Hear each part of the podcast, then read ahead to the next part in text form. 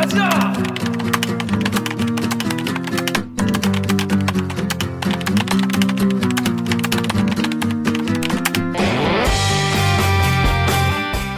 듣다 보면 빡이 치고 보다 보면 목이 막히는데 고구마를 안 주는 본격 고구마 흡천송 댓글 읽어주는 기자들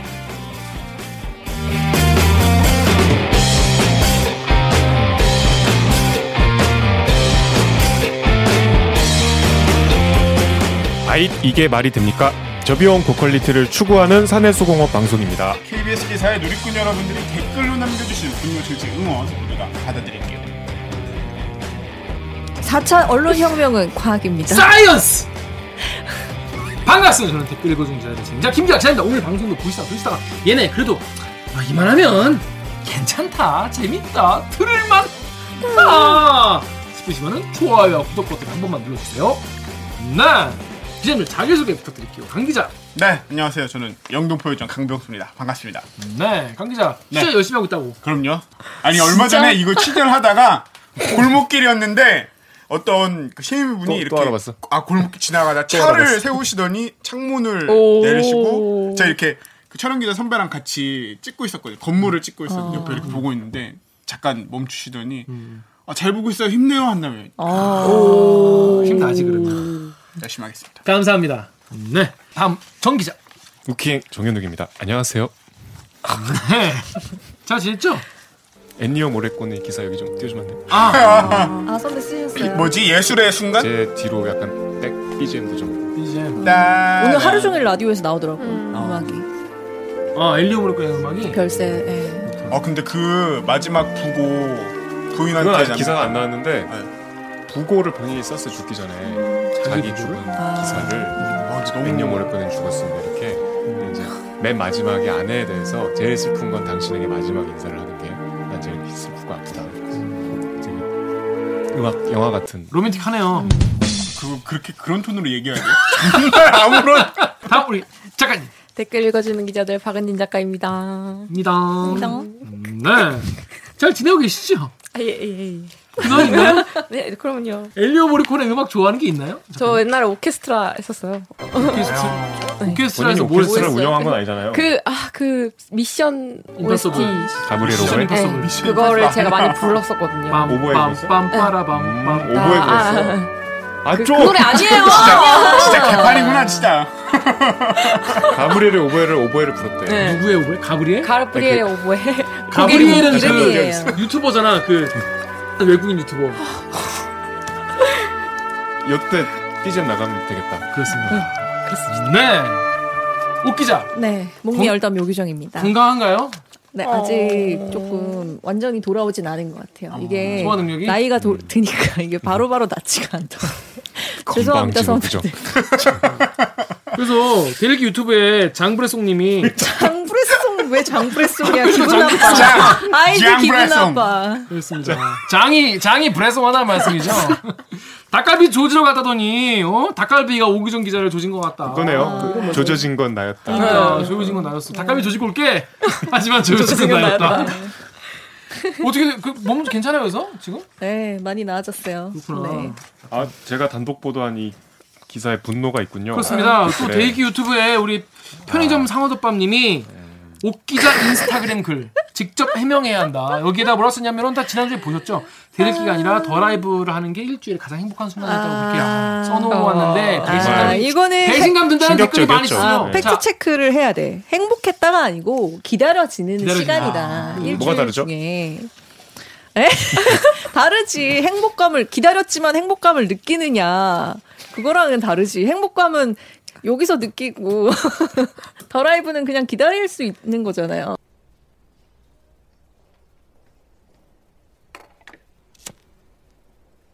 이놈 약은 다 우리한테서 얻어먹고 충성은 엉뚱한 데서 맹세했다며 응? 제김 기자가 궤변을 들을 때 지금 표정이야. 약간 눈을 어디를 쳐다볼지 몰라서 이렇게 쓱 거의 지금 제가 봤을 때 가방이 저기야, 지금. 얘기가 지금 얘기가 거의 이제 팔로우 더 파티급이야 지금. 팔로우 더 파티야 지금. 어? 피부가 지금 수열이야? 가방이 저기네요. 자, 세 명 하세요. 그 그럼 걔들끼리 녹화 시간 안 기다려진다는 거죠? 아니 두 번째로 기다리시는 두 번째. 기다려지는 거예요? 아니 이제 더 라이브는 제가 이제 끝날 때가 됐잖아요. 끝나면서 그거 한창 할 텐데 아니지 끝나면서 이제 정리하는 글을 쓴 거지. 일주일에 가장 기다려.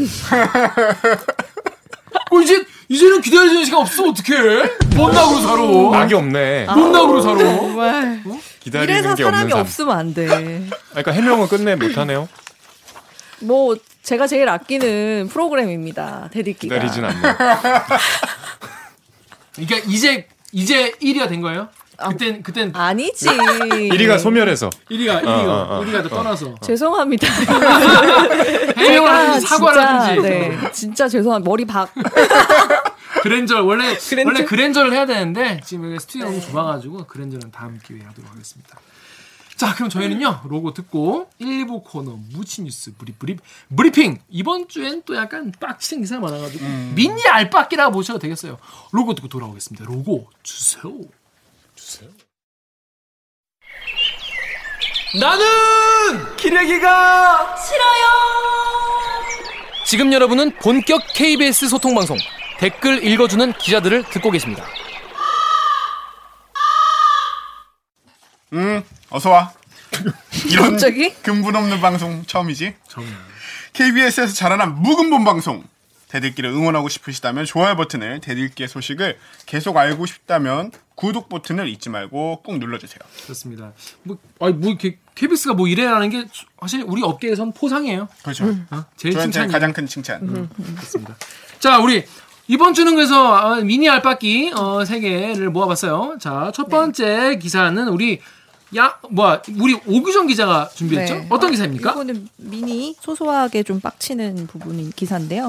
양육비 미지급은 아동 학대, 아버지 고소한 14살 소년이라는 제목의 기사 기사입니다. 네, 이게 사실 14살이 고소할 수 있는지도 몰랐어요. 음. 나 14살 때는 뭐 했냐? 뭐 했냐? 데모 데모했다. 아니, 데모를 14살에 뭐 데모를 해. 시대를 일찍 타고 열- 나서 했을 수도 있고. 14살에 뭐 만화책 보고 뭐, 뭐 오락실 가고 뭐 음. 스트리트 파이터 하고 그랬죠. 그때는. 어.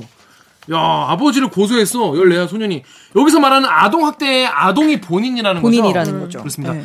아버지가 나를 아동학대를 했는데 어떻게 아동학대를 했냐면 양육비를 미지급했다는 거예요. 그렇죠. 자, 해당 기사 일단 대- 달린 댓글을 일단 볼게요. 강경수 기자 여기 네이버 댓글 두 개 읽어보세요. 네이버에 1017 땡땡땡땡님께서 오죽하면 아들이 아버지를 고발할 생각까지 했을까요? 얼마나 망설였고 또 얼마나 생각이 많았을까요? 아직 어린 나이지만 이 힘든 일들 지혜롭게 이겨내고 밝고 건강하게 자라길 기원합니다.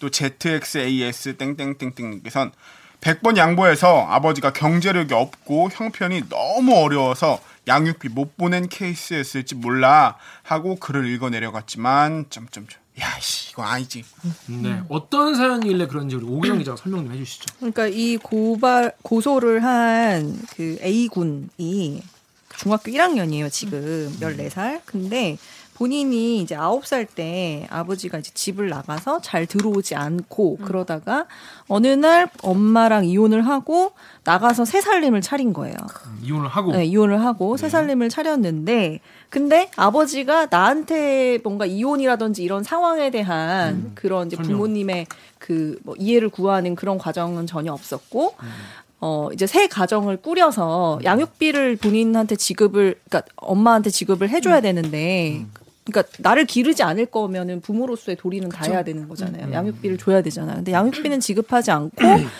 그리고 이제 양육비 지급을 이제 청구를 했더니 지금 내가 받고 있는 월급으로는 새로 가- 차린 가정을 꾸리는 걸로도 벅차서 줄 수가 없다라고 이제 그 입장을 낸 거예요. 음, 아버지가. 네, 아버지가 낸 거예요. 그러니까 이 아들이 빡치는 거지. 그러면 새로 꾸린 그 가정에서 낳은 자식만 자식이냐. 나도 똑같이 보호받아야 될 의무가 있고, 아니, 그러니까 그 권리가 있고, 아버지는 나를 양육하지 않더라도 책임이 있다. 네. 그래서 이렇게 하지 않는 거는 나의 어떤 정서적 인 그 발달을 저해하는 그러니까 정서적인 학대라고 볼 수 있다. 경제적으로 도움을 주지 않는 것이 그래서 아버지를 아동 학대로 직접 고소를 한 겁니다. 이건 뭐 정신적인 문제도 있지만 뭐 당연히 경제적인 문제가 또 있을 것이고요. 네. 그러니까 이 학생이 친구가 집에 컴퓨터가 없대요. 경제적으로 어려워서. 그래서 주말마다 컴퓨터를 하려면 외삼촌 댁에 가서 컴퓨터를 한대요. 지금 수업 다 컴퓨터로 하지 않아요? 네, 그렇죠. 네, 그러니까 이제 경제적으로 어렵게 만드는 곳이 만드는 것이 곧 학대에 해당, 나의 발달을 저해하는 행위에 해당한다. 이렇게 주장을 하는 거죠. 일단 지금 있는 자식에 대해서 이혼하고 나서 바로 살림을 차리지 않았을 거 아니에요. 바로 살림 차렸어. 그랬어요? 네. 살림을 차렸고 그리고 자기가 이제 재산은 그러니까 그 아버지가 진짜 돈이 없으면 말을 안 해요. 아 맞아요. 근데 그 이제 새로 결혼한 여자의 음. 새 부인의 명의로 된 외제차를 몰면서 골프를 또 치러 다니고 아, 공을 또 치고. 네, 그러니까 어. 호화로운 생활을 또 나름 하기는 해요. 그러니까 음. 자기는 그렇게 하면서 줄 돈은 없다라고 하는 거지. 양육비를 그럼 보통 얼마 정도?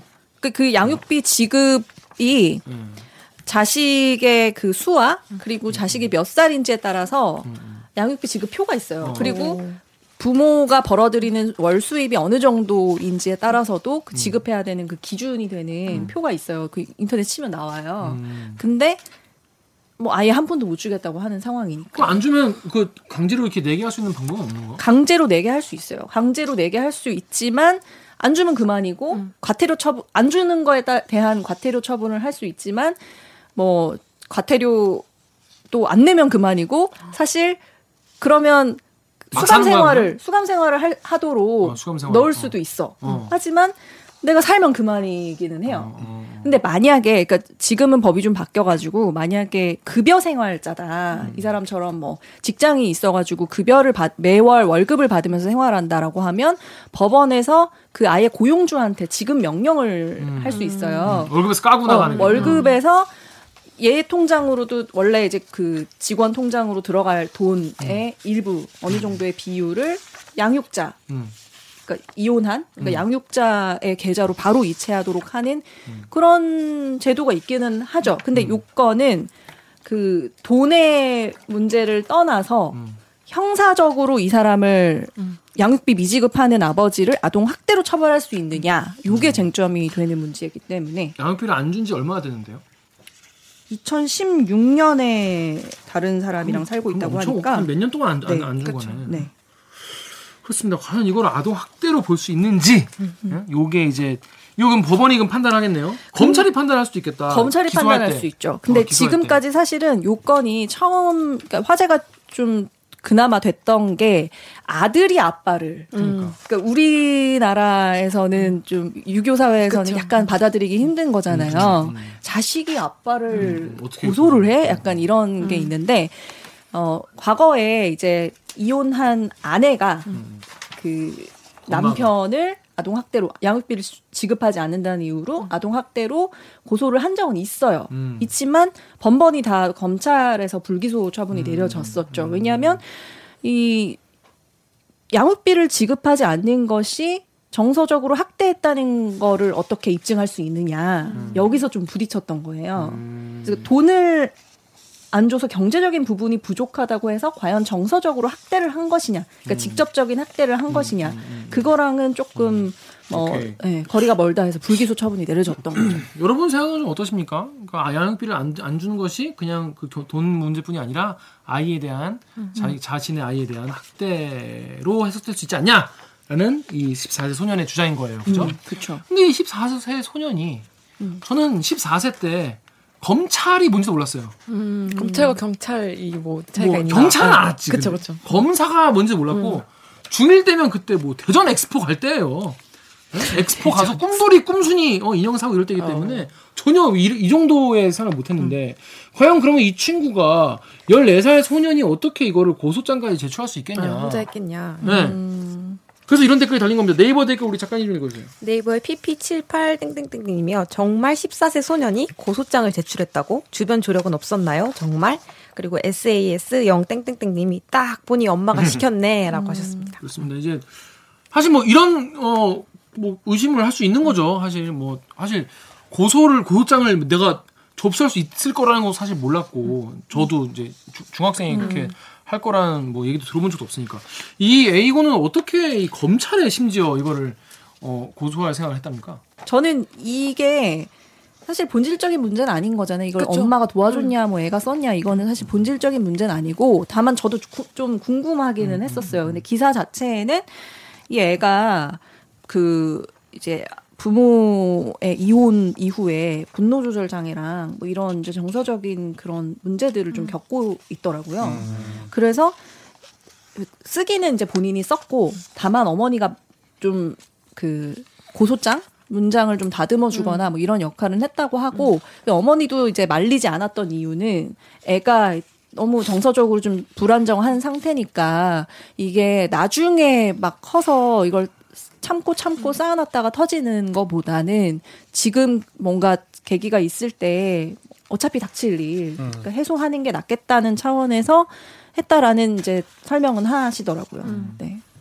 그러니까 이런 댓글로 인해서 뭐 어머니가 뭐 도와줬거나 뭐 누구의 상, 뭐, 뭐 사주를 했거나 뭐 그렇다고 해서 이 그쵸. 상황이 바뀌거나 이 소년의 이 주장 같은 게 뭐 나쁘다 부당하다라고 볼 수는 없는 거니까요. 이제, 이제 메신저를 그럼요. 이렇게 뭐뭐 다른 식으로 해석할 필요는 굳이 없는 거니까. 약간 그렇죠? 본질을 흐리는 댓글인 것 같고 그리고 막 그런 거 있잖아요. 나중에 뭐 나쁜 짓을 저질렀는데 내가 어린 시절이 불우해서 그러니까 그걸 참고 참다가 그러니까. 그렇게 발산하는 것보단 지금 내가 나는 보호받을 권리가 있는 사람인데 이걸 못 받고 있다고 한 거는 되게 기특한 일이잖아요, 사실. 근데 이렇게 누가 시켰을 거야. 약간 이렇게 이런 식으로 본질을 흐리는 댓글이 많이 달려서 약간 조금 저는 이 그렇습니다. 댓글이 오히려 더 의아했어요. 음, 음. 그좀 이렇게 비관적으로 이렇게 삐- 삐딱하게 보는 시선도 당연히 있을 수 있죠.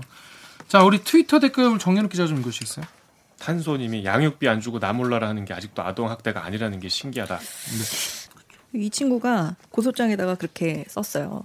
아동 학대의 정의를 보면 보호자를 포함한 성인이 아동의 건강, 복지, 정서적 발달을 저해하는 신체, 정신, 성적 폭력, 유기, 방임 행위인데 이 보호자나 성인 안에는 나를 키우는 엄마건 나를 키우지 않는 아빠건 다 들어가는 거 아니냐. 그리고 현실적으로 그러니까 우리 그 현대 사회에서 돈이 없으면 제대로 된 생활이 불가능한 상태에서 결국 이 유기 박임하는 거는 나의 발달을 해칠 수밖에 없는 그런 필연적인 인과관계가 있다라는 거죠. 네, 이해가 됐어요. 일단 현행법상은 아동학대의 그 범주 안에는 양육비 미지급은 안 들어가 있죠. 아 지금은. 그렇죠. 아직은 기소 자체가 되지 않죠. 만약에 기소를 한다고 치면 양육비를 지급하지 않는 게 정말 범죄, 발달을 범죄. 저해하고 막 이런 거를 입증을 좀 해야 되는데 그 입증하기가 참 어려울 것 어, 같아요. 어렵죠. 몇 년에 걸쳐서 그걸 해야 되는데. 네. 근데 이거 만약에 아동학대라고 되면은 아동학대로 고소고발 당할 이혼남 분들 되게 엄청 많으시겠어요. 많죠. 엄청 많으시겠어요. 음. 그래서 아마 그런 파장을 또 생각해야 되기 때문에 검찰도 참 골치 아플 것 같습니다. 근데 해외 사례를 보니까 영국이랑 프랑스는 또 형사 처벌을 하더라고요. 양육비 미지급하는 거에 대해서. 정확히 그게 아동 학대로 적용해서 형사 처벌을 하는 건지 모르겠지만 아무튼 형사 처벌을 하는 나라도 있더라고요. 아무튼 이런 시대가 좀 변하기 때문에 법에 대해서 이렇게 우리가 당연하게 넘어갔던 것도 한 번씩 고민을 해볼 필요가 있을 것 같아요. 네. 그래서 가져왔습니다. 자, 다음 뉴스는 우리 강경호 씨가 준비했죠? 네. 어떤 뉴스입니까? 이 이상직 의원 논란 네. 지난주에도 했었던 네네. 이스타 홀딩스 그다음에 이스타 항공과 관련된 논란들 그 이후에 추가적으로 의혹들이 조금 더 나와서 그 부분 조금 정리해서 가져왔습니다. 제가 이 이스탄불 이상직원 아이템 있잖아요. 이거 담, 담당 그쪽에 좀 이렇게 나와 설명을 하라고 하니까 뭐가 자꾸 나온다는 거예요. 추가, 추가로 뭐가 자꾸 나온대. 그래가지고 다 좀 정리되면은 나오는 게 좋지 않겠냐. 그래서 아, 마- 아, 그런 것 같다라고 해서 일단 지금 그냥 이- 이렇게 이렇게 문유부에서 한 번씩 다루고 있는데 네.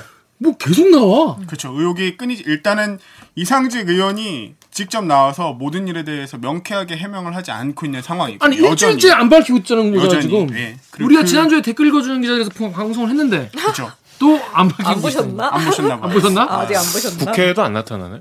아직 본회의도 안 나타났었고 그러니까 지금 뭐 거의 꽁꽁 숨어 있는 상태에서 의혹들만 지금 계속해서 추가적으로 나오고 있는 상황이라서 오늘은 그 의혹들 지난주 편을 보시면 그 당시에 제가 이 풀리지 않았던 풀리지 않는 의혹들이 있다라고 했는데 그 의혹들의 일부분들이 이제 추가 취재를 통해서 계속해서 나오고 있는 중인 거죠. 네.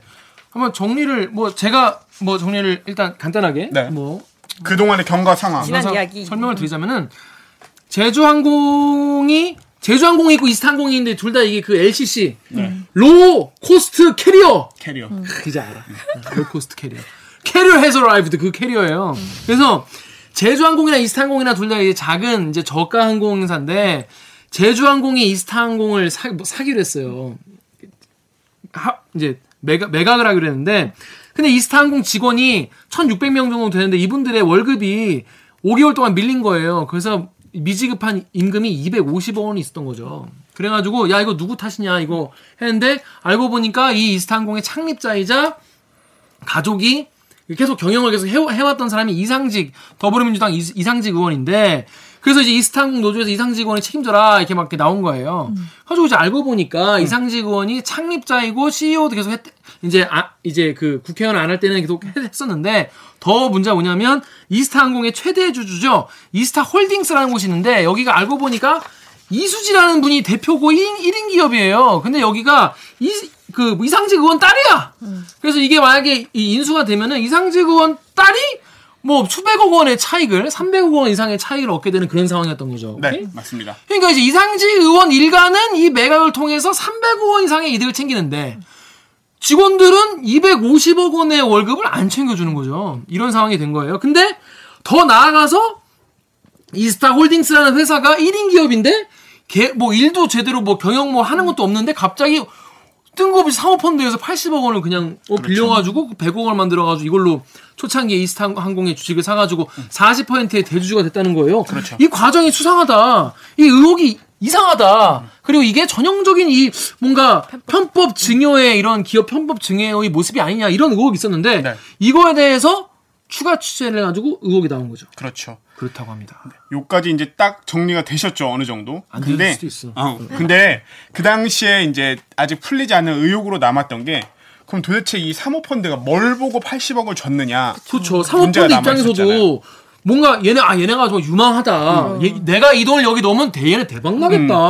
어뭐 보니까 뭐 데이터가 많다. 이래야 이거 믿고 넣는 거 아니겠습니까? 그렇죠. 근데 1인 기업에다가 그냥 사무실에 그냥 동그라미 하나 있는 거기다가 왜뭘 믿고 80억을 그렇죠.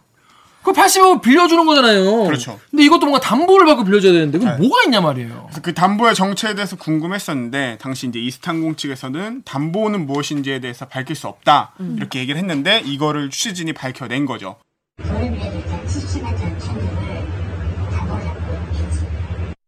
담보는 이스타항공 주식, 당시 전체 주식의 10%였습니다. 누구의 주식이었을까? 그게 무엇이냐 봤더니 이 이스타 항공 주식 77만 천주인 거예요. 이게 당시 이스타 항공 전체 주식의 한 10% 정도인데 이거를 담보로 해가지고 이스타 홀딩스가 이 사모 펀드로부터 80억 원이라는 돈을 빌렸다는 거죠. 근데 여기서 웃긴 게 이 당시에 이스타 홀딩스 그러니까 소위 말하는 이상직 의원 일가 중에 누구도 이스타 항공의 주식을 갖고 있지 않았어요. 그러니까 자기가 갖고 있지도 않은 주식을 바탕으로 80억 원을 끌어온 거예요. 어떻게 된 거냐 했더니 봤더니 일단 돈을 빌려줘. 그러면 우리가 그걸로 80억을 바탕으로 주식을 사드리면은 거기서 77만 천주를 니네한테 떼줄게. 라는 조건으로 돈을 빌려온 거예요. 거의 지금 보유하지도 않은 주식으로 돈을 땡겨온 거죠. 요것도 이상한데 보면은 이 이상 이 당시에 이 그럼 이스타항공의 주식이 그럼 과연 이 80억 원의 가치가 있느냐? 라는 그 의문을 얘네가 제공한 이스타 항공 측이 제공한 자료를 토대로 살펴봤더니? 예, 이스타 홀딩스가 이제 제공한 자료 있죠. 그거를 바탕으로 살펴봤더니 당시 이스타 홀딩스는 자기애들이 자기들 스스로가 이 이스타 항공의 주식을 일주당 0원으로 판단을 하고 있었어요. 회계 공시에. 그렇다면 이스타 항공 주식의 10%, 과연 80억 원의 가치가 있었을까? 이스타홀딩스 스스로 공개한 회계법인의 실사 자료입니다. 이스타항공의 주식 가치는 한 주당 0원으로 돼 있습니다. 결국 이상직 의원의 자녀들은 가치도 없고 실제 보유하지도 않은 자산으로 80억 원을 만들어 이스타항공의 최대 주주가 된 겁니다. 그러니까 전혀 가치도 없는 그 돈, 그 자료로, 그 가치도 없는 주식으로 이만큼의 돈을 끌고 왔다고 하는 거기 때문에 이게 이 과정이 너무나 지금 이해가 전혀 안 가는 일의 연속인 거예요. 보유하지도 않고 가치도 없는 그 주식과 돈으로 이렇게 큰 돈을 종잣돈을 만들었다는 상황 자체가 이해가 안 가고 있는 상황인 거죠. 이게 이제 전형적인 이제 무자본 이제 기업 이제 그 뭐 그 인수 무자본 인수합병. 어, 문제 무자본 이제 인수합병 그 편법이라고 하는데 네. 이런 식으로 된 거예요. 됐다는 거예요. 이게 말이 되나 이게 난 이해를 안 이, 어떻게 이럴 수가 있지? 그러니까 이 상황 자체가 지금 이해가 안 가기 때문에 어떻게 이 과정에서 그러니까 이거는 지금까지 우리가 이제 표면적으로 드러났던 일. 근데 어떻게 이런 결정을 내리게 됐는지 이 부분은 사실 직접 나와서 결국 해명을 해야 돼요. 왜 해명 안 하냐 말이야 네. 내 말은. 지금 아무리 일어났던 일을 그러니까 사실을 설명하면은 이해가 안 가요. 그럼 결국에는 그 일의 이면에 있는 진실이 뭔지는 직접 나와서 해명을 해야 되는 건데 안 하고 있으니까 계속 의혹만 눈덩이처럼 불어나고 있는 상황인 거죠. 대리께서 분명히 일주일 전에 지적을 했는데 그러니까. 방송을 이번 방송을 놓치셨나? 방송을 아 너무 그렇게는 썸네일까지 이렇게 딱 의아하네요. 어, 어, 의아하네. 한번 더 하면 아마 보지 않으실까요? 그러니까. 아 아니, 근데 봤을 거예요. 예? 봤을 거예요. 여기서 끝인 줄 알았는데 그것도 아니었습니다. 그렇죠. 여기서 이제 이, 이상직 의원의 고등학교 동창 박 씨가 등장을 하는데요. 작성자 이름은 박모 씨. 박 씨는 이 의원의 고교 동기 동창이자 이스타항공의 사내 이사를 지냈습니다. 2015년 11월 이스타홀딩스가 사모펀드에서 80억 원을 빌릴 때 두 곳을 연결해준 인물로 이스타항공 지분 매입에 종잣돈을 만들어준 편법 승계 의혹의 핵심 역할이었습니다. 보관 중인 주식 77만 1000주 중 40만 주와 20만 주를 또 다른 두 곳에 담보로 주고 33억 원과 15억 원을 대여받았다고 적었습니다. 자신의 것이 아닌 주식을 빼돌려 돈을 빌렸다. 횡령을 시인한 겁니다. 그런데 박 씨가 이스타항공 주식 20만 주를 주고 15억 원을 빌렸다는 사람, 김재현 옵티머스 자산운용사 대표로 적혀 있습니다. 김 대표는 현재 수천억대 옵티머스 펀드 투자 사기 등의 혐의로 구속영장이 청구된 상태입니다. 박 씨는 친한 후배인 김 대표에게 돈이 급하다고 사정을 설명했고, 김 씨가 정상적인 소유권을 지닌 주식이 아닌 것을 알면서도 돈을 빌려줬다고 주장했습니다. 편법 승계 수단으로 의심되는 주식 가운데 80% 가까이를 빼돌려 모두 48억 원의 불법 자금을 마련했다는 증언입니다.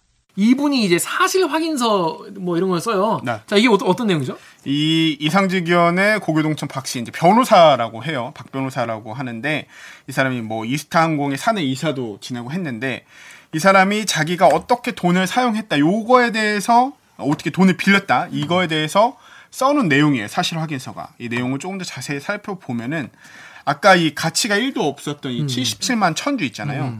이 중에 40만 주랑 20만 주를 이게 이스타 홀딩스에서 빌린 사실상 돈인데 그치. 마치 자기 돈처럼 사용한 거예요. 그래서 자기가 속해 있던 회사에 이거 담보로 해가지고 40만 주 이 중에 77만 천주 중에 이 40만 주가 마치 이제 내 것처럼 그렇게 사람들한테 인식을 시켜가지고 이 돈을 담보로 해서 33억 원의 돈을 땡겨오고 누가 누가? 이 박 씨라는 박 사람이 씨가. 예. 그 그다음 박 씨는 이스타홀딩스인 거? 이타 홀딩스가 아닌 거죠. 아닌데. 예.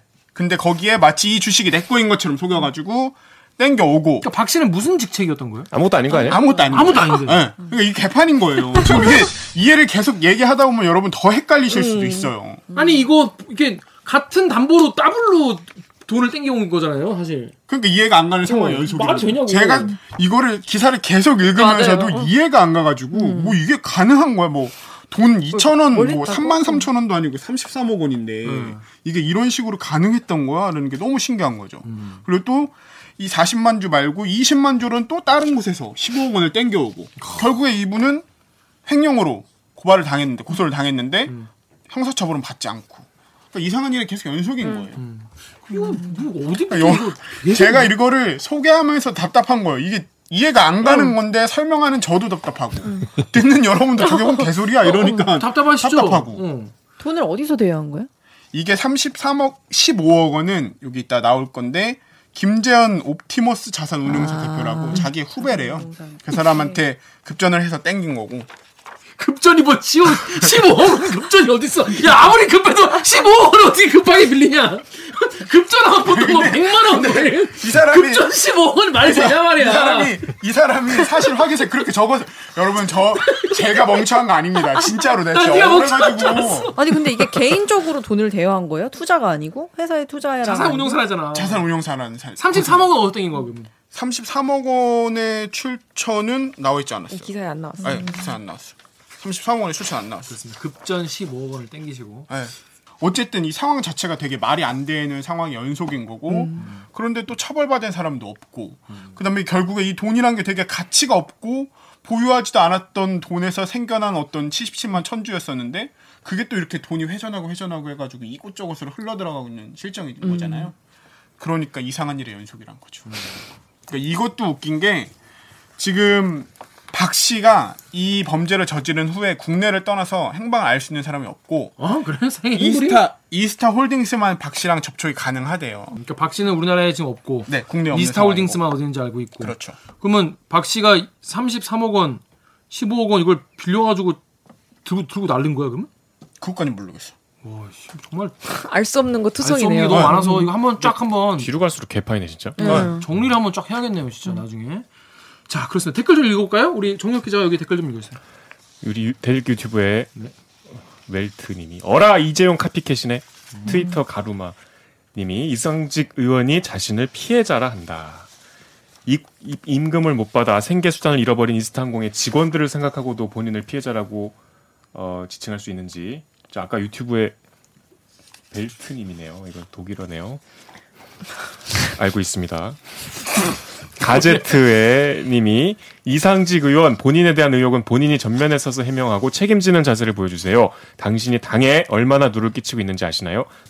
하여튼 앞으로 더 털어봐야 될 것 같습니다. 네, 이 해명 같은 경우도 이해할 수 없는 거의 연속인 게 아까 뭐 주식 가치를 영원으로 평가할 때 이 부분도 되게 들으시면서 아마 좀 이상한 부분들이 많이 있으셨을 거예요. 이게 어떻게 된 건지 한번 좀 물어봤더니 이게 처음에 이스타 항공 주식이 영원이다라고 하는 이 해명이 보도가 갓 시작할 즈음에 이스타 항공 측에서 내놓은 거예요. 홀딩스 측에서. 그러니까 야, 그것도 이해가 안 돼. 네. 뭔 주식이 영원이냐고. 보면 이해가 안 되잖아요. 어떻게 영원일 수 있겠어요. 그런데 이 해명을 내놓은 이유는 우리가 이 이스타 항공을 통해 이스타 항공 주식을 통해서 내놓은 그러니까 소위 말해서 벌어들인 차익이 없다라는 거를 강조하기 위해서 이 해명을 내놨던 거예요.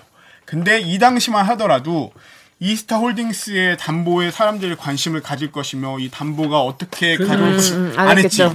그런 생각 안 하고서는 그냥 이 이스타 항공의 주식이 영원이다라고 했는데 이제 와서 보니까 이스타 항공 주식을 담보로 돈을 빌렸다 그러니까 말이 안 맞는 거야. 네. 그러니까 이게 대충 그냥 좀 어떻게 보면은 이제 와서 생각해 보면 스텝이 꼬인 거지. 스텝이 꼬인 거죠. 첫 당시에 그냥 좀 가볍게 그냥 해명하고 넘어가려고 우리 돈 번 거 없어요. 우리 뭐 이렇게 큰 이익 본 거 없어요 라고 하고 넘어가려고 했던 게 지금 의혹들이 해명이 안 되고 계속해서 나오니까 스텝이 꼬여버린 거죠. 거짓말, 완전히. 거짓말을 낳고 이제 네. 더 큰 거짓말을 하고 이제 그러니까 나와서 해명해야 돼요. 망하는 거죠. 결국에는.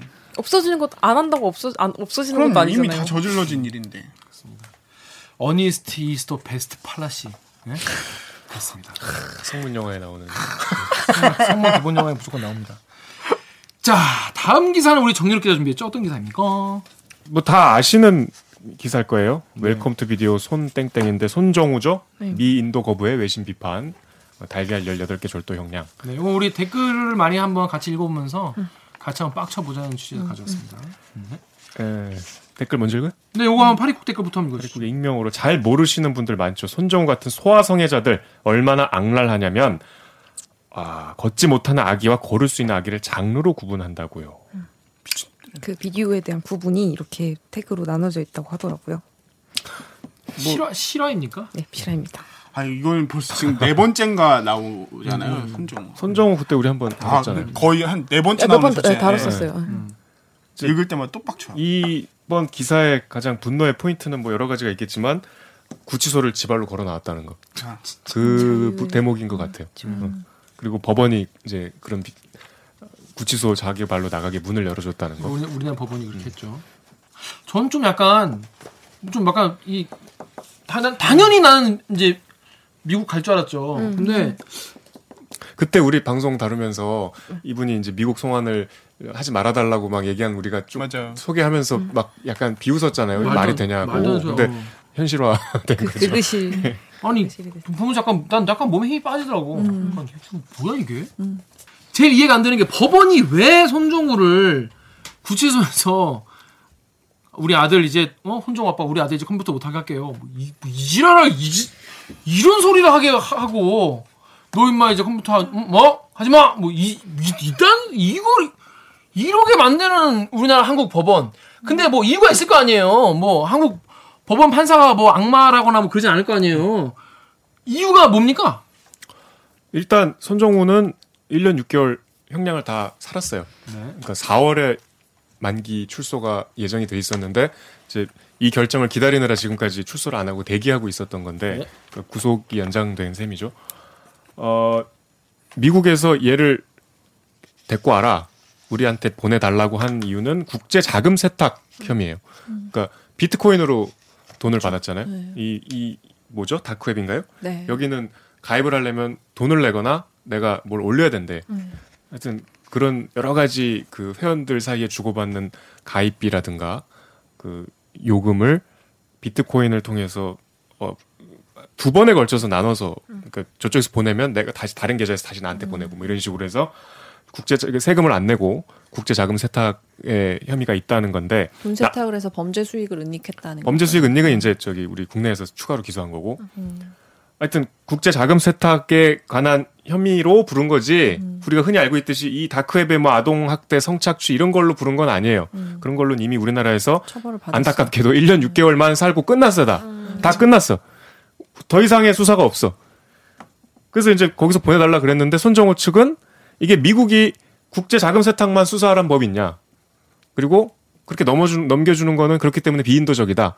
이렇게 보내지 말아달라고 요청을 했는데 법원이 그 손정호의 요구는 다 받아들이지 않았어요. 그런데 결과적으로 이제 받아들여 준 부분은 손정호의 그 요구가 아니고 이제 뭐 기사 다 나왔지만 이제 발본색원이 필요하다는 거였죠. 그러니까 다크웹에 그 가입된 사람들이 수천 명이고 이걸 이용했던 사람들까지 찾으려면 손정호가 필요하다. 이 다크웹에 관련된 모든 사람들을 수사하기 위해서 한국에 계속 남겨야 된다. 이런 논리예요. 개소리인 것 같은데. 그 거기서 웃음이 터지는 포인트네요. 2년 동안 뭘 했나 싶은 거죠. 근데 이제 어쨌든 그렇게 수사를 한다 한들 손정호는 이미 다 거기에 대한 그쵸. 국제 자금 세탁 빼고는 네. 또 뒤에 얘기하겠지만 또 하나의 혐의가 있죠. 아버지가 고소한. 이미 다 살아서 1년 6개월로 이제 클리어 됐어요. 뭐 이중 처벌을 못 하기 때문에 그거는 뭐 더 이상 논의할 수 없는 부분이 됐죠.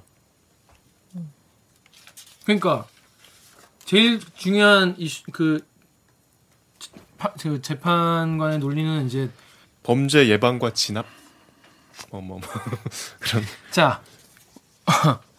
자, 우리 작가님이 루리앱 트위터 댓글 읽어주세요. 루리앱 람다람님이요. 아니 이해가 안 돼서 그런데 더 엄중하게 처벌받을 수 있어야 범죄 예방과 억제가 되는 거 아님? 이라고 하셨고요. 트위터에 박관종님께서 손정우를 넓은 아량으로 받은 사법부가 다크앱 수사를 한다는 명목으로 손정우 미국 송환을 하지 않겠다고 구구절절 말한다. 그 누가 신뢰하겠나? 그 많은 아동 성착취 데이터를 얼- 어디에 얼마나 백업해두었을지 알 수 없는 손정우가 당장 세상에 풀려났다. 나는 이런 나라에서 딸 자식을 낳은 것을 후회한다. 라고 하셨고요. 김지은 님이 제 1의 손정우를 석방하면서 한다는 말이 제 2의 손정우를 맞겠다고? 야, 이게 말이냐? 라고 하셨습니다. 그렇잖아요. 그러네. 제1의 손정우를 고생했어, 임마. 고생했어. 가. 컴퓨터 하지 마, 이놈. 너 앞으로 컴퓨터 하지 마. 이래놓고. 아, 이렇게 하니까 더 빡치는 거야, 진짜. 얼마나요? 이래놓고. 혼난다. 예, 너한 번도 없는데 혼나 이 자식 뭐 컴퓨터 뭐, 어? 뭐 맨날 스마트폰 들여다보고 말이야. 어 그럼 되겠어. 이질 이질 해놓고 수업 시간에 뭐 스마트폰 들여보다 그런 거 같이. 지금. 그래갖고 제 2의 손정원을 못 나오게 하겠다, 하겠다는 건데 제가 법리도 모르고 내가 뭘 잘 몰라서 그런가? 판사님이 원래 존나 똑똑하고 어 그래서 맞는 거 하는 게 아닐까? 이런 얘기가 있어요. 손정우의 아버지가 손정우를 고소를 했어요. 요거 모르시는 분들 많은데 요게 아주 특효약으로 어 작용했다. 작용한 게 아니냐 이런 얘기가 있습니다. 그렇죠. 자, 요거 트위터 댓글 정리록 아니 오기정 기자 한번 읽- 읽어주세요. 트위터에서 화이님이 손정호 부치는 범죄 수익 은닉 규제법 위반 혐의 등으로 아들을 고소하는 방식까지 취하면서 아들의 미국 송환을 막았다. 그런 법률적 조언을 받을 수 있는 자금이 어디서 나왔을지를 생각하면 토할 것 같다. 네. 그러니까 이, 이게 진짜 소름 끼치는 포인트긴 해요. 그쵸. 손종호 이걸로 40억 벌었 44억인가 벌었잖아요. 더 벌었을 수도 있죠. 네, 또 그게 나온 것만 보니까 이건 어떤 내용입니까, 정 기자? 간단해요. 그냥 고소를 하면 수사를 해야 되니까 미국에 못 보내잖아. 그러니까. 그래서 지난 5월에 범죄 수익 은닉 규제법 위반. 그러니까 아버지가 이 손정우가 내 아들놈이 내 정보를 이용해서 비트코인 계좌를 열었고 그걸로 얻은 이 범죄 수익을 숨겼다. 그래서 지난 5월에 검찰에 고소를 해서 아들을 지금 손정우와 관련돼서 진행 중인 유일한 수사예요. 이 형, 중앙지검의 형사사부에 배당이 돼서 수사가 진행 중이에요. 검사들도 짱나겠다, 솔직히. 그러니까 짱이나죠. 차라리 국내에서 처벌받는 게 낫다라고 생각할 생각하는 정도인 거죠. 거잖아요. 미국으로 보내지 않기 위한 모든 수단과 네. 방법을 강구하던 중에 이제 이런 네. 절묘한 방법을 생각해낸 거죠. 이것도 뭐 변호사 분이 애 끓는 됐든 애 끓는 부성애다 진짜. 어. 누가 이런 조언을 했다는 거잖아요. 이런 어떻게 보면 법의 허점을 이용한 걸 수도 있고. 그렇죠. 끓는 부성애거나 아니면 둘이 같이 돈 어차피 뭐 손정우만 가지고 있겠어요. 약간 그런 식으로 생각하는 분들도 되게 많더라고요. 아버지랑 한 팀이다. 강 기자 얘기대로 그런 장면이 상상이 되잖아요. 변호사가 의뢰인들 모아놓고 이건 이렇게 합시다. 이렇게 해야 삽니다. 그게 제일 가능성이 높으니까요. 뭐 이걸 뭐 손종호 붙인 이 사람이 뭐 엄청난 그것도 아닐 테고. 근데 그리고 그 돈을 무슨 돈으로 했겠냐는 거예요. 어디서 나왔겠느냐. 끔찍합니다. 자, 이거 보신 분들이 요 제목이 그거잖아요. 달걀 18개 절도 형량이라는 게 이게 이제 그 로라 비커? BBC 특파원이 쓴 표현이죠. 이게 나라 망신 제대로 한다 이 거죠. 개망신 개망신. 그러니까 BBC에서는 성 착취범이 계란 도둑과 같은 형량. 이때 우리 그때 40대 남성이 그 계란 훔쳤다고 18개인가 훔쳤다고. 그리고 뉴욕 타임즈도 기사 썼어요. 미국에서는 아동 범죄 이런 식의 범죄면 최소 5년에서 15년의 중형을 받는데 한국에서는 1년 6개월밖에 안 살더라. 음. 이, 이거야말로 진짜 나라 망신. 상 성착취범들 다 한국으로 오세요. 성착취범들의 천국이지. 아니, 그러니까 어. 그 사실이 너무 놀랍잖아요. 이 법원의 결정보다 어. 얘가 진, 지난 4월에 이미 형량을 다 채웠고 어, 그게 고작 2018년에 들어가서 작년에 나온 거고 이제 4월에 끝난 거고 여기에 대한 모든 죄값을 이미 치렀다는 거 아니에요. 음. 사실 그거에 대한 공분인 것 같아. 맞죠. 맞아요. 트위터랑 루리웹 댓글 읽어주십시오. 트위터에서 construction worker님이 K-팝, K-방역에 이어 K-판결. 힙한 예, K 판결. Do you know club update new 손정우? 그렇습니다. K 판결. 그건 국뽕이 차오르는구나. 요 다음 다음 댓글. 루리웹에서 떼야떼야님이 앞으로 세계 사- 아동 성착취 범죄자들은 우리나라 와서 장사하면 되겠네. 사법부 덕에 대한민국 국격 상승하는구나 하셨습니다. 그렇습니다. 그러니까 근데 이게 상식적으로 사실은 국내 범죄자는 국내법 체계 안에서 처벌을 받는 게 맞기는 하잖아요. 그러니까 그쵸. 그걸 이제 미국에서 송환해 달라고 어, 우리가 그러면 처벌 제대로 못했으니까 그러면 데려가서 하세요라고 하는 것도 사실은 되게 말이 안 되는 거예요. 상식적이지 않은 거예요. 근데 이 손정우를 처벌하는 과정에서 있었던 그 검찰의 봐주기식 기소와 그리고 재판부에서 봐주기식으로 판결. 1년 6개월 선고한 것과 그러니까 이런 모든 것들을 정말 반성해야 돼요. 음. 1심에서는 심지어 집행유예 받았잖아요. 그러니까 그리고 아까 저 빼먹었는데 그 송환을 이제 안 한 이유 중에 그 어쨌든 비트코인 같은 거는 네트워크 기반이기 때문에 이거는 뭐 굳이 미국에 가서 수사를 받을 필요가 없다는 얘기도 했었어요. 근데 이제 옥 기자 말대로 이 손정우가 지금 죄값을 치르고 있고 수사가 진행 중이면 그럴 수 있지. 음. 근데 구치소에서 자기 말로 이제 집에 갔잖아. 나 모자이크 처리되긴 했지만 차 타고 갔잖아요. 드- 하교하듯이 떠났잖아요. 이런 상황에서 이런 판결이 나온 거는 누가 봐도 참 납득할 수가 없죠. 그 방금 말한 대로 에, 정말 하교하듯이 이제 재판에 거- 걸어 그 구치소 걸어 나와가지고 집에 갔어요. 저 집에 갔는데 더 빡친 건 이제 원래 일사부재리 한 범죄에 대해서는 두 번 처벌하지 않는 다시 따지지 않는 그런 게 있죠. 자 인스티즈랑 트위터 댓글 우리 강병수 기자 읽어주시죠.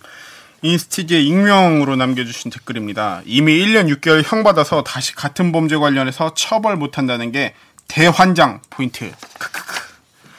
트위터에 Bad Fathers님께서 손정우가 아동 성착취물 팔아 번 돈 44억 혹은 그 이상 25살의 평범한 사람은 평생 만져보지도 못할 돈을 벌었으니 이제 얼마나 많은 이들이 제2의 손정우를 꿈꿀까. 아니 진짜. 아니, 난 좀 너, 너무 이해가 안 되는데. 이게 이 시장은 계속 있을 거 아니에요 다크웹에. 이 시장은 계속 수- 소비자들이 수요자들이 있을 것이고. 거기서 내가 이런 걸 했을 때 내가 감내해야 되는 리스크가 1년 6개월인 거야. 그럼 예를 들어서 밸런스 게임을 하잖아요 우리가 어? 어? 뭐 똥맛 카레 먹기, 카레맛 똥 먹기, 밸런스 테스트 둘 중에 뭐뭐 뭐 할래? 이런 거 같이 1년 6개월 살고 44억 벌기. 어? 그냥 그냥 둘 다 안 하기. 어? 평범하게 직장인으로 살기. 흑수저로 살기. 예? 어, 흑수저로 살기. 뭘 택하겠어? 물론 내, 저, 저 같으면 이쪽은 안 택하지. 이쪽은 틀린 길이니까. 하지만 그렇지 않은 사람들에게 이 리스크가 너무 적- 작지 않을까 이러는 거예요. 1년 6개월 갔다 오면은 44억 준다면 그 내 돈이 그렇다고 뭐 다 코인으로 지금 어디 다 있을 수 있는 건데. 아 근데 이거 범죄 수익은 환수가 됐나? 얘가. 코인을 어디에 또 어떻게 짱방 하나씩 모르잖아. 알 수 없죠. 낫겠죠. 짱방 났겠죠, 당연히. 100% 짱구가 낫겠죠. 어, 짱방 났지. 아 근데 이건 진짜 원래 법은 항상 뭐 이익 형량이라고 하잖아요. 뭐가 더 좋은지를 판단하는 거. 이 담당 판사분이 국내에서 이 수사를 지속하는 게 더 큰 이익이 있다고 판단을 하신 건지 아까 말한 것처럼 제가 법리를 잘 몰라서 사안의 모든 정보를 그러니까. 갖고 있는 게 아니라서 우리가 무지렁이라서 이렇게 그런 그냥 건지. 괜히 어 냄비 근성으로 그냥 화를 막 내고 있는 건지 어 원래 이 판사님의 이 아, 이거 높은 뜻이 있는데 우리가 그걸 모르고 어 우리가 어 뱁새가 어 이 황이 황새의 뜻을 모르고 말이죠. 어? 그래서 우리 강영수 판사님, 강영수 서울 고법 수석 부장 판사님 이분이 이제 이제 판결을 내린 분인데 이분이 나중에 이런 이런 일이 있을 것 같잖아요. 나중에 이제 몇년 뒤에 몇십 년 뒤에 야 옛날에는 우리나라에서 세계 최대 아동 성착취물 사이트를 운영하던 사람을 잡았는데 구치소에 있는데 이거를 미국이 보내달라고 하니까 야 이건 우리나라에서 그냥 1년 지금 지금 구치소에 있는데 우리나라에서 그냥 어 끝내자. 이러고 그냥 풀어준 판기로 결정한 판사가 있대. 진짜? 대박. 누구야? 어 강영수라는 사람이야. 강영수 당시 서울 고법 수석 부장 판사래. 라고 사람들이 말하지 않겠어요?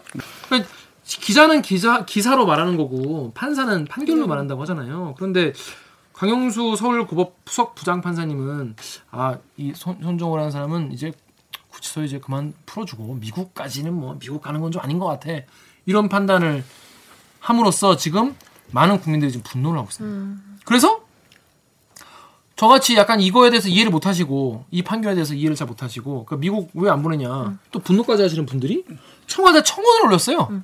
이게 지금 현재 기준으로 한 37만 분이 여기에 서명을 하셨다고 합니다. 여기 나- 달린 댓글 우리 정렬 기자 좀 읽어주시죠.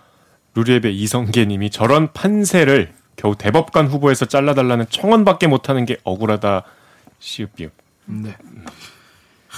이참 국민들이 참 한 명 한 명이 할 수 있는 게 참 많진 않은데 정말 청원이라도 할 수 있어 다행이라고 해야 되나요? 근데 우리는 그냥 아 정말 너무 억울 뭐, 뭐, 뭐랄까 정의롭지 정의롭다는 느낌이 안 들잖아요. 이게 기본적으로 딱 들었을 때. 저는 그런 생각이 들더라고요. 그 모자이크를 왜 해주나 이런 생각이 그 예? 판결 때문에 얘는 왜 그 신상 공개 안 했지? 판결문에 그걸 이제 그 뒤에 뭐 취직 같은 거 1심 8, 2심 8결문에 취직 나중에 영향이 가거나 뭐 이제 얼굴 공개 같은 걸 하지 않겠다고 되어 있었기 때문에 공개할 수 없었다고 기사에 나오더라고요. 나중에 그 취업할 때 그 사람이 이거 이 판결로 인해서 뭔가 더 이, 벌을 받았으니까 영향을 받거나 이런 걸 못하게 이제 그런 게 판결문에 나와 있고 이제 뭐 얼굴을 공개하거나 이 차후에 이런 게 없다는 게 판결문에 나와 있었대요. 그러니까 손정우가 취업하는데 나중에 방해가 될까봐 얼굴을 까지 말자는. 손정우님께서 취업하실 때 혹여나 다크의 발목을 잡을까 두려웠던 거죠. 실화입니까? 이 사람이 미국을 안 가서 분노하는 지점은 미국 에서 뭐 처벌을 해야 된다 그런 뜻이라기보다 우리의 미비한 법 체계가 이런 흉악한 성범죄자를 제대로 고작 1년 6개월밖에 살리지 않았으니 그렇죠. 미국에서도 이 기왕에 얘를 부른다니 음. 가서 미국은 또 아동 성범죄에 대해서 특히 엄하게 다스린다고 하니 가서 좀 정의의 심판을 제대로 받았으면 사실, 사실 그거죠. 그- 하는 그 마음이죠. 마음이잖아요. 근데 이제 법원이 거기에 철퇴를 가한 거죠. 그런 국민들의 바람에 미국의 기대 생각하지 마라. 우리가 할게. 우리가 할게 우리가 주체적으로 우리는 K 판결. 손정우를 발본색원 해야 된다. 어, 제2의 손정우 나오지 않게 손정우 제2의 일당을- 손정우를 잡아서 걔도 1년 6개월 살게 하고 여죄는 한국에서 발본색원 하자. 이미 근데 손정우는 다 살았는데 근데 이게 그럼 뭐 진짜 언론사 언론에서 이제 뭐 주변 현직에 있는 판사들이나 이런 사람들에 대해서 이번 사안에 대해 어떻게 생각하냐 뭐 이런 거 물어볼 거 아니에요. 근데 한 뭐 중앙일보에 나온 수도 중앙일보 기사에 따르면은 수도권에 근무하는 한 고등법원 부장판사는 한국에서 처벌할 수 있는 범죄라면 사법 주권상 한국에서 처벌하는 것이 맞다. 이렇게 말을 하면서 오히려 여론의 압박을 이겨낸 결정이다. 이런 말도 덧붙였다고 하는데 과연 사법 주권의 실현이 이번 건에서 그치, 그러니까 그게 상식적으로는 그렇죠. 맞잖아요. 사법 주권을 실현하는 것이 맞는데 그 사법 주권을 실현할 때 제대로 했었어야 됐는데 그렇지 않았다는 거죠. 손정우 그간의 케이스는. 상황과 그리고 아 이번. 이번 결정에서도 저는 과연 아, 판사들 진짜 자기들이 뭐 신인 줄 아네. 그런 느낌이 많이 드는 걸 지울 수가 없어요. 그래서 뭐 SNS의 선 뭐 법원 뭐 이런 식의 언론이 그러니까 사실 공격하는 거죠. 여론이 너무 뭐 이렇게 심한 거 아니냐, 떼법 떼법 아니냐. 아니냐라고 어? 하는데 떼쟁이들이요. 음. 더, 더, 무겁게 해주세요. 왜, 뭐, 판결 안 하냐? 어, 이름 까고 막, 어, 가- 강영수, 뭐, 이, 이 사람, 어, 사진 내고, 뭐, 이, 이런 네. 압박에, 여론의 압박에 굴하지 않고, 우리가- 우리가 주권을 지켜낸 거예요? 판사의 권위를 지켜나가는 것 그리고 판사를 사회에서 존중해주는 것은 이 사람들의 재량권을 부여하고 다만 니네가 알고 있는 법리에 따라 법리 법 전문적인 법 지식과 함께 어떤 사회 상식에 최대한 부응할 수 있게 한번 니네가 판단을 해줘 그래서 그게 우리의 새로운 약속이 되게 해줘 라는 어떤 기대감 속에 이 사람들의 권위를 존중해 주는 거잖아요. 근데 과연 그거에 발바, 발맞춰 나가고 있는지 저는 사법부의 판단이 매번 너무 조금 헷갈려요. 아니, 이게, 아, 나 이해가 안 돼. 우리나라, 우리가 이제 법이라는 게, 형법 같은 게 왜 있냐면, 사적 복수를 금하는 거잖아요. 그렇죠. 사적으로 복수를 하지 말고, 시스템으로 우리가 고- 공, 너, 너, 너의 권력을 나 쪼개서 나에게 주면, 그래서 공권력이잖아, 공권력. 공권력을 통해서 내가 대신 복수를 할 테니까, 너는 사적으로 하지 마. 그랬다가는 아, 나라가 개판이 될 거야. 라고 하는 거잖아요. 근데 이렇게 복수가, 이런, 이런 식, 이런 큰 범죄를 저지른 누가 봐도 정말, 1년 6개월 사는 걸로는 누가 봐도 이거는 일반의 정말 상식에 부합하지 어, 않죠. 납득되지 않는 일반인들의 법 감정을 이렇게 거스르는 판결이 매번 계속해서 나오면 판사들도 아 우리 어, 판결이 좀 우- 국민들의 법 감정과 법 의식에 뭐뭐 어쩌다 좀 수준도 있는 것 같다. 어? 뭐 그렇게 얘기를 할 수 있는 거잖아요. 말이라도 씨, 너무 너무 너무 오만한데 사법 주권을 지켜냈다고? 지- 그 지켜내서 결국 결과가 제1의 손정호를 1년 6개월 만에 내보내고 제2의 손정호를 자- 잡아가지고 발본색원 해가지고 그러니까 그 1년 발본, 6개월 또 사기 하고 그거야? 발본색원에서 지금 엠번방도 그 성착취물 처음 제, 그 제작했던 사람 잡혔는데 뭐 고도비만이어서 그거를 감안해서 이 사람을 감안해서 그 그것도 감형 말도 안 되는 소리 진짜. 감형해줬잖아요. 야 진짜 발본색원하면 제대로 처벌할 거냐고 안 할 거잖아요. 그 판결문 봤어요? 난 진짜 너 봤냐 너 그거? 봤어요. 엠번방 그 구, 구매자인가요 그 사람이? 성 그, 어, 그 시킨 제작자. 사람이 제작한 사람을 네. 잡았어 잡았는데 판결이 올라 나오냐면 이 피고가 고도 비만으로 인- 인해서 사회에 대한 어떤 어, 적응을 잘 못하고 불만이 있었을 것으로 생각되기 때문에 감형한다고 됐어. 이 말이 이게 이 말이 아니, 됩니까? 아까 뭐 달걀 18개 훔친 뭐그뭐 1년 6개월 그러니까 이- 아유, 말도 안그 나오네, 고도비만 진짜. 그 사람이 제작한 영상의 주인공이 13살 여자아이였어요. 그러면은 그러니까 이거는 조- 정말 이 판결은 좀 말도 안 되는 판결인 거잖아요. 그러니까 이거가 계속해서 반복이 되는데 사람들이 어떻게 이걸 해서 발본색원하면 그러면 이 다음엔 강하게 때리겠지. 이 다음엔 강하게 누가 그렇게 믿겠어요. 음, 그렇습니다. 그래서 하여튼 우리나라에서는 총기가 안 팔려서 정말 어? 참 총기가 우리나라 그 합법이었으면 정말 다양한 다이나믹한 더 다이나믹한 코리아가 됐겠죠. 하여튼 아, 모르겠어요. 근데 이런 얘기 하면은 뭐, 아, 뭐, 김 기자가 법을 몰라서 그래 막 이러고 이런 이런 이런 다고. 아씨 때리고 싶다. 뭐 그럴 수도 있겠죠. 저희가 법을 뭐 몰라가 무- 무지해서 그럴 수도 있는데 제 생각에는 조금 이제 좀 판결이나 또 법을 또 만드는 개정하는 우리 정치권 국회의원들도 이런 거좀 어, 좀 국민들의 어떤 법 의식 수준에 좀 맞춰야 되지 않습니까? 법은 음. 시민들의 약속인 거지 판사분들의 어떤 독점적 소유물이 아니기 때문에 아유, 그 부분은 어, 정리가 한 번에 한 방에 아. 됐다. 어, 그- 그러네 생각해보면 그러네. 그럼요. 그렇습니다. 아무튼 일본 이렇게 빡치는 소식 3개 어떠셨어요?